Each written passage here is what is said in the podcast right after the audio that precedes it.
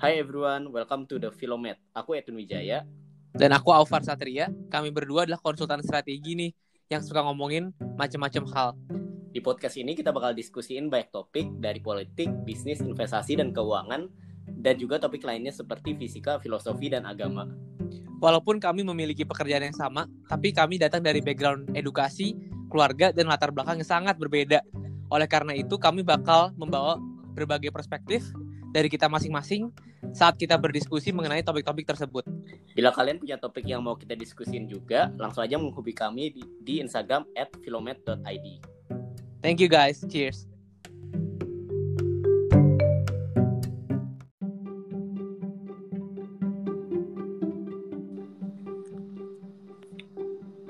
Hai guys, welcome to Filomet. Hari ini kita ada topik menarik nih. Uh, kalau kalian baca berita, uh, baru-baru ini SpaceX, perusahaan punya Elon Musk, terbangin astronot ke International Space Station. Kenapa ini menarik? Ini menarik karena satu uh, SpaceX ini uh, private company, jadi dia itu punyanya Elon Musk. Dan yang kedua yang menarik itu uh, SpaceX ini perusahaan for profit jadinya uh, perbedaannya kalau dulu kan kebanyakan astronot itu terbang keluar angkasa itu uh, NASA kan terbang terbangin tapi karena SpaceX ini perusahaan for profit berarti uh, ke depannya mungkin perjalanan luar angkasa ini bakal lebih banyak nih perusahaan yang bakal involve. Jadi da dalam podcast ini kita mau diskusi beberapa hal nih. Uh, satu itu sejarahnya space exploration. Dua ke depannya apakah bakal lebih banyak perusahaan for profit yang bakal masuk ke space exploration dan ketiga bagaimana Indonesia bisa memberikan kontribusi ke dalam space exploration? Jadi ya kita mulai dari yang pertama dulu ya uh, sejarah dari space exploration. Kamu bisa kasih uh, uh, sedikit sejarah Far untuk sejarah space exploration ini. Oke ini menarik banget nih topiknya nih Win ya. Uh, dari dulu lah dari kecil memang kita kalau ngeliat astronot atau ngeliat space exploration itu kan keren gitu kan. Karena memang itu suatu hal yang exciting dan um, apa namanya memang dari dulu memang itu uh, exciting gitu. Karena memang eksplorasi hal-hal yang baru itu humankind dari dulu emang ngelakuin gitu kan. Dari mulai dulu Christopher Columbus uh, nemuin Amerika segala macem dan memang exploration ini salah satu topik yang menyangkut di manusia gitu. Manusia selalu mau explore something new, gitu kan. Makanya terutama uh, space dari dulu manusia ngeliat ke luar angkasa, ngeliat bintang gitu kan. Oh, itu apa sih sebenarnya kita pengen tahu gitu. Terus ditemukan teleskop, ditemukan apa? Oh, ternyata itu planet gitu. Ternyata itu ada sesuatu yang bisa dicapai. Jadi gimana sih untuk mencapai itu? Jadi gituin awalnya. Tapi kalau ngelihat ini Win, ngelihat perjalanan uh, kita ngomong history kan ya? Mm-hmm. ngelihat perjalanan dari space exploration itu menarik banget. Karena kenapa? Karena space exploration itu lu bayangin itu baru dicanangkan ba baru ada roket gitu ya. Kebayangan kebayang roket tuh baru 1920-an jadi lu bayangin itu baru 100 tahun yang lalu. Tapi kita udah panjang banget perjalanannya semenjak itu. Jadi dengan 100 tahun itu tuh udah kita udah bisa mencapai bulan dan lain-lain gitu. Menarik banget ya. Memang 100 tahunnya cepet banget gitu rasanya. Kalau 1920 kan manusia ke bulan itu 1965 ya. Berarti cuma uh, sekitar 50 tahun ya. Manus dari... Manusia landing di bulan si Apollo 11 itu Neil Armstrong kalau nggak salah eh ya Neil Armstrong itu di 1969 1969 jadi yeah. cuma sekitar 50 tahun ya dari roket pertama sampai manusia bisa mendarat di bulan. Betul. Lu bayangin cuma 40 tahun, Win. Gila wow. gak sih? Maksud gue itu bener-bener apa namanya? Nah, ini menarik lagi nih. Tapi kenapa bisa cepat itu gitu? Kalau lu lihat pada saat itu ada Cold War, ya kan? Ada perang dingin. Hmm. Di mana Amerika dengan Uni Soviet. Ya, kanan dan kiri lah uh, you know, uh, komunisme versus uh, you know demokrasi liberalism. Dan itu bener-bener personal banget ke orang-orang itu. Pada saat itu mereka berlomba kan. Siapa yang lebih super supremasi siapa yang lebih bagus gitu kan negaranya. Maka itu berlomba-lombalah mereka. Dan itu menentukan siapa yang bisa istilahnya quote on quote jadi nomor satu lah yang mengontrol dunia gitu kan. Makanya mereka put fund banyak banget. Ke NASA pada waktu itu supaya nge-push nih program-program space exploration. Karena memang ada ada agenda politikal ya. Dan itu yang Hmm. menyebabkan eh, pesat banget gitu. Kalau lu lihat film-film eh, space exploration pada saat itu itu bener-bener pressure gede banget. Ke profesor-profesor ke apa itu udah bener-bener kayak mereka kerja rodi gitu. Hmm.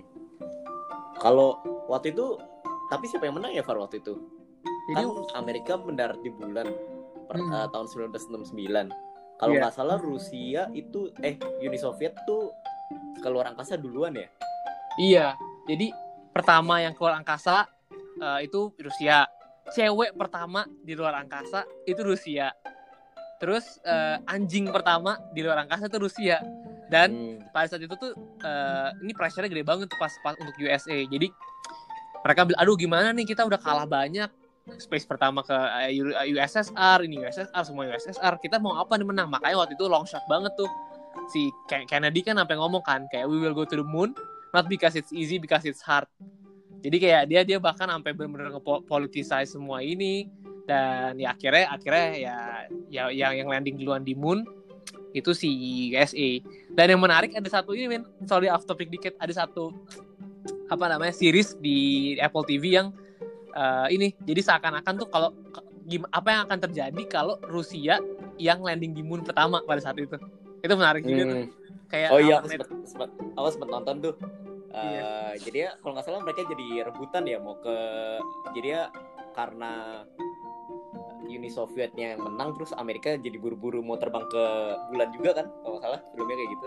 bulan juga terus eh, cewek ce- cewek ke bulan jadi kayak langsung cari-cari ini lain lah lomba lain gitu cari Hmm. lomba lain terus kayak ke Mars jadi pad, ah, mungkin waktu itu ini di storynya kayak kalau misalnya USA nggak menang waktu itu USA bakal tetap nge-push space exploration sampai detik ini gitu Hmm.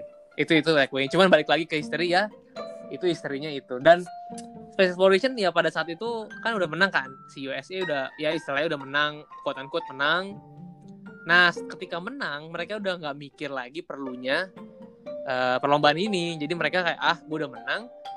Eh, ya udahlah gue tarik balik si fundingnya mending gue fokus ke yang lain. Dan pada saat itu Cold War juga udah mulai mereda. Kalau nggak salah USSR udah pecah. Jadi eh, udah mulai inilah memble lah program-program ekspor. Sampai satu titik di mana tahun 1978 kalau nggak salah ya ada yang namanya itu Space Shuttle Challenger. Jadi Space Shut- Shuttle Challenger ini eh, meledak. Jadi ada ada tujuh crew member yang meledak itu benar parah kecelakaannya yang menyebabkan kayak trauma lah trauma. Jadi mereka jadi takut nih eh, buat buat eh, human human ini lagi human space exploration lagi. Makanya semenjak itu jarang lah eh, program-program bahkan yang lebih parahnya lagi yang kalau kita menyadari gitu ya lu bayangin 1969 kita udah bisa ke bulan Hmm. itu terakhir loh maksudnya it- eh, kita udah jar kita udah nggak pernah lagi ke bulan. Bahkan menurut eh, beberapa orang kita tuh udah nggak bisa lagi ke bulan. Karena kita udah lupa quote unquote lupa cara ke bulan. Jadi kita mundur nih sekarang nih sebenarnya nih. Sebelum ada billionaires ini gitu. Habis habis sejak 1969 kita udah nggak pernah ke bulan lagi jadinya. ada beberapa kali. Cuman setelah yang Space Challenger eh, meledak itu itu udah nggak pernah lagi Win bahkan Hmm. minimal banget orang kayak udah takut gitu kan trauma ke bulan eh, trauma lah ke luar angkasa jadi dikit banget dan itu strict banget gitu tadi kamu sempat uh, mention poin menarik banget sih. Kalau roket kan ditemuin itu 1920. Terus 50 tahun selanjutnya kita bisa mendarat di bulan. Terus kalau kita hitung itu kan sekarang udah 50 tahun lagi nih. iya Dan sejak 50 tahun lagi itu kita belum kembali ke bulan lagi. Tadi kamu sempat mention juga tentang oh mungkin karena fundingnya di-cut sama mungkin Cold War udah mereda.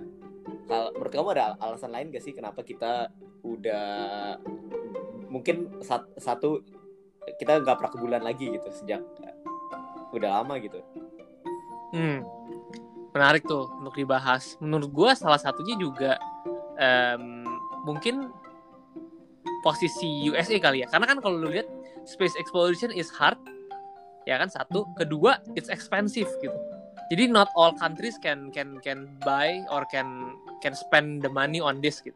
Dan yang mungkin bisa kan cuma yang supremasi doang kan negara-negara maju aja kan yang gede-gede kan. USA uh, eh, USSR dulu kan. Terus mungkin yang European countries atau apa pun.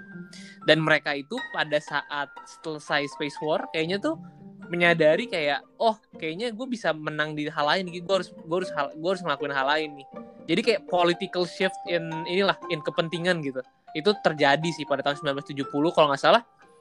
1970 itu masa-masanya setahu gue ya itu masa-masa US tuh udah mulai um, menyebarkan inilah uh, apa namanya uh, liberalis liberalisme sama apa namanya uh, demokratik demokratis demokratisme ke negara-negara lain termasuk Indonesia. Kalau nggak salah waktu itu Soekarno juga pernah ini kan pernah conflicted antara komunis sama ini. Pokoknya menurut gue itu inilah geopolitikal lah yang salah satu yang ini juga.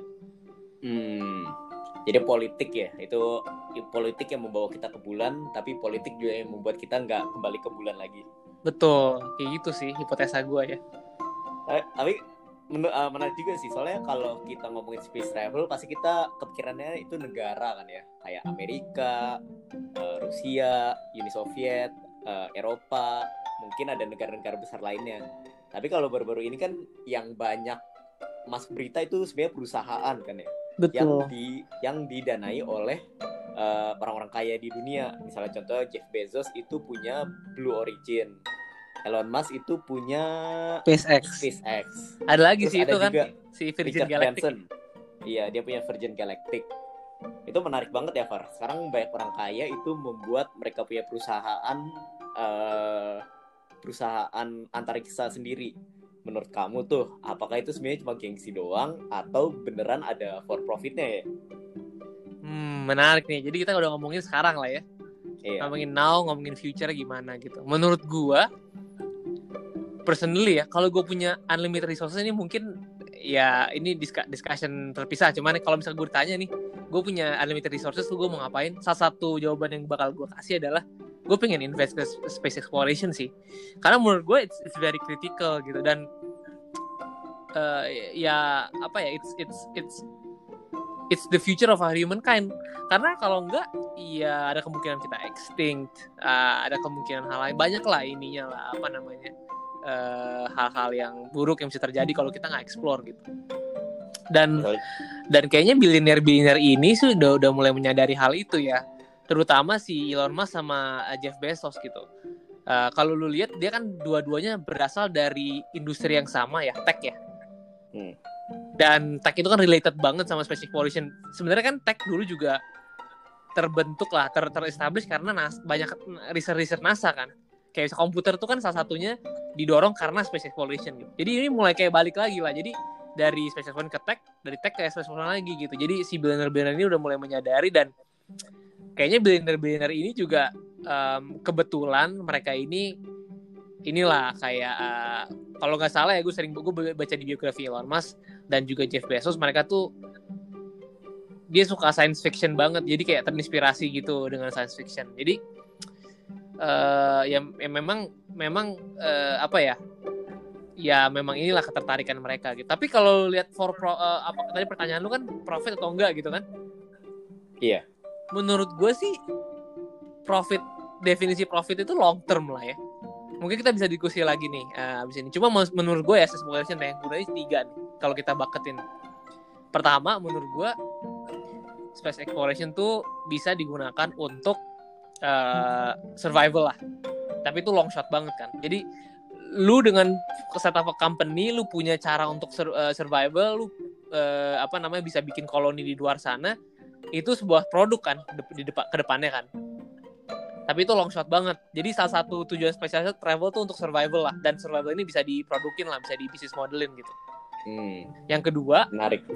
yang kedua menurut gua adalah um, space exploration sebagai research purposes. Research purposes adalah lu bisa uh, misalkan memotret bumi dari luar angkasa sehingga data-data yang lu dapat itu berguna untuk misalkan teknologi yang lain teknologi apa gitu. Misalkan uh, lu motret bumi untuk memprove global warming. Itu kan research proses kan. Mungkin ada uh, perusahaan-perusahaan yang bisa bayar tuh uh, research research di situ. Jadi Uh, bisa itu juga. Karena kan data data yang kita dapat dari luar kan tuh datanya valuable banget kan. Itu yang kedua tuh. Data mining lah data mining yang kedua lah ya. Yang ketiga menurut gua itu adalah um, pushing the boundary of technology. Jadi um, lebih ke misalkan masang satelit di luar sana. Jadi kayak misalkan si SpaceX kan sering banget tuh masang-masang satelit. Dan satelit ini kan banyak gunanya nih. Contohnya adalah untuk misalkan ngeakses memberi akses wifi atau internet ke seluruh dunia. Kan uh, internet kan biasanya lewat kabel kan di bawah laut. Tapi kalau negara-negara yang gak ada kabelnya gimana? Nah itu kan bisa lewat satelit kan. Satelit bisa ngirimin hmm. wifi ke bawah, misalnya ini ini ke bawah gitu, uh, internet ke bawah. Dan mungkin banyak orang yang interested in that in that in that ini in that venture gitu. Jadi bisa bayar juga. Jadi lebih ke apa ya ya mempush boundary of technology sehingga uh, ada orang-orang yang bisa bisa pakai teknologi tersebut gitu dan juga yang terakhir juga menarik nih adalah mining sumber daya di luar itu juga ini kayaknya lagi tren juga nih. Jadi kayak misalkan ada yang uh, mining space mining gitu. Jadi cari asteroid yang kira-kira ada rare elementnya landing ambil uh, apa namanya ambil uh, mineral atau apa pun itu balikin ke bumi. Itu kan juga jadi resources kan? Bisa jadi resources kan? Jadi banyak lah sebenarnya menurut gue ini for profit opportunity banyak tapi tadi empat bakat tadi kali ya mungkin ya. Tiga atau empat bakat tadi yang gue sebutin hmm tapi itu berarti masih long shot banget kali ya menurut gue long shot di satu satu kan uh, survival tuh long shot ya Hmm. Sama uh, empat kali ya space mine, uh, mining ya uh, apa uh, resource mining karena bawa bawa pulangnya susah jadi masih agak long shot. Tapi yang kedua dan ketiga menurut gua nggak long shot loh karena majority of space exploration customer adalah satelit gitu kan orang hmm. yang mau yang mau naruh satelit atau orang yang research ya which is government atau research companies gitu kan. Iya. Sama mungkin salah satu bisnis modelnya juga itu space tourism kali ya. Ah, orang-orang iya, yang mau kalau nggak salah aku pernah baca tentang ada Japanese billionaire yang beli tiket untuk kalau nggak salah Virgin Atlantic eh Virgin Galactic deh. Untuk terbang ke luar angkasa. Tapi sayangnya dia kena skandal dan dia gak jadi terbang. Kalau misalnya kamu punya uang kamu bakal beli tiket gak Far ke luar angkasa. Menarik tuh. Uh, ya pengen sih. Ya maksud gue tergantung harganya karena itu balik lagi kan kayak it's a rich rich ini this person's toys gitu ya. Jadi kayak siapa mau bayar uh, ya mahal kalau nggak salah mungkin itu uh, kayak inilah tambahan lah revenue stream tambahan. Tapi menurut gue itu bukan nggak bisa jadi primary sih. Hmm. tapi yang menarik ya, soalnya... yang menarik Win sebenarnya kan kalau lu lihat sekarang kenapa sih banyak yang masuk billionaire? Salah satu juga gara-gara costnya kan turun kan? Bukan costnya turun lah. Karena kan space itu identik dengan mahal.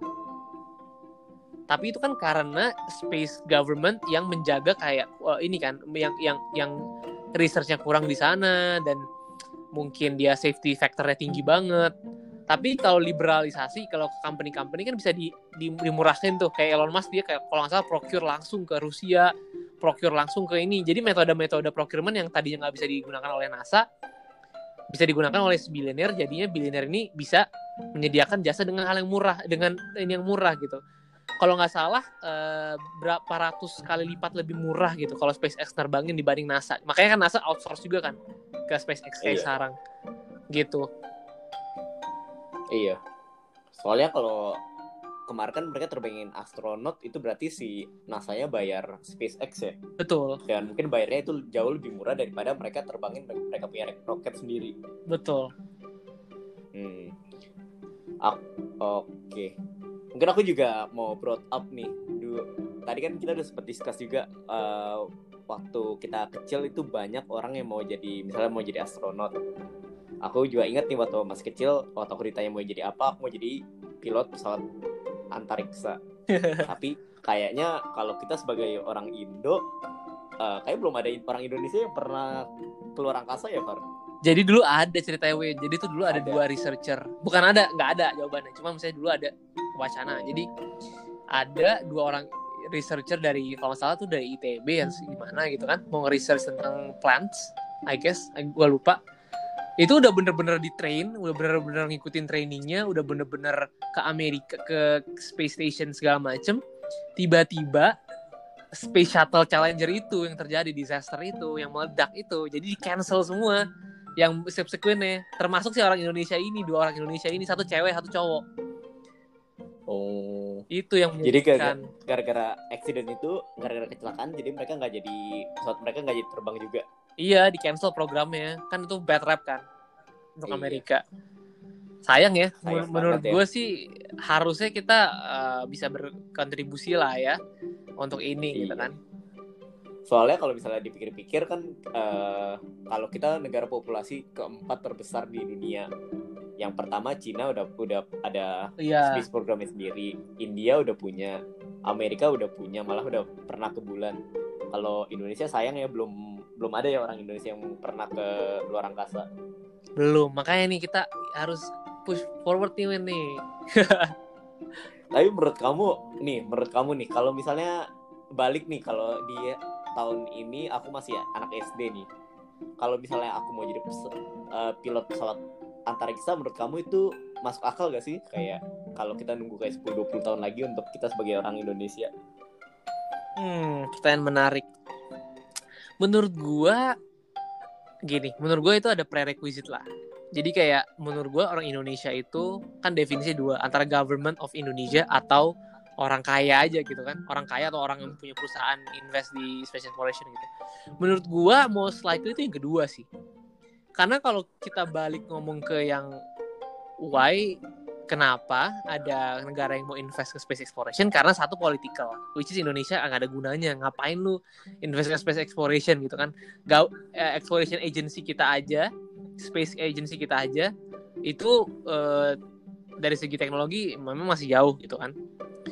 Em, yang kedua ya ngapain gitu kan? Indonesia masih banyak problem lain apalagi sekarang covid segala macam maksudnya masih masih banyak inilah masih banyak PR lain. Jadi menurut gua kalau government udah mungkin kita udah ketinggalan gitu. Tapi kalau misalkan ada si orang kaya atau orang investor atau ada company gitu kan setting up Indonesia and then dia mau apa namanya space set up space exploration dan mengutamakan orang-orang Indonesia menurut gue itu itu lebih mungkin jadi wait for hints lah kalau ada pemain-pemain yang benar-benar mau shift ke sini gitu tapi sayangnya juga gue nggak ngelihat kalau dari segi pandang gue ya gue nggak ngelihat ada rambu-rambu mau ke situ gitu orang-orang Indonesia jadi ya mungkin Maksud hmm, gimana? maksud kamu itu sebagai orang itu apakah orangnya jadi investor dia buka SpaceX sendiri atau dia beli tiket keluar untuk keluar angkasa? enggak setup space eh, space Setup ini space. sendiri ya Oke.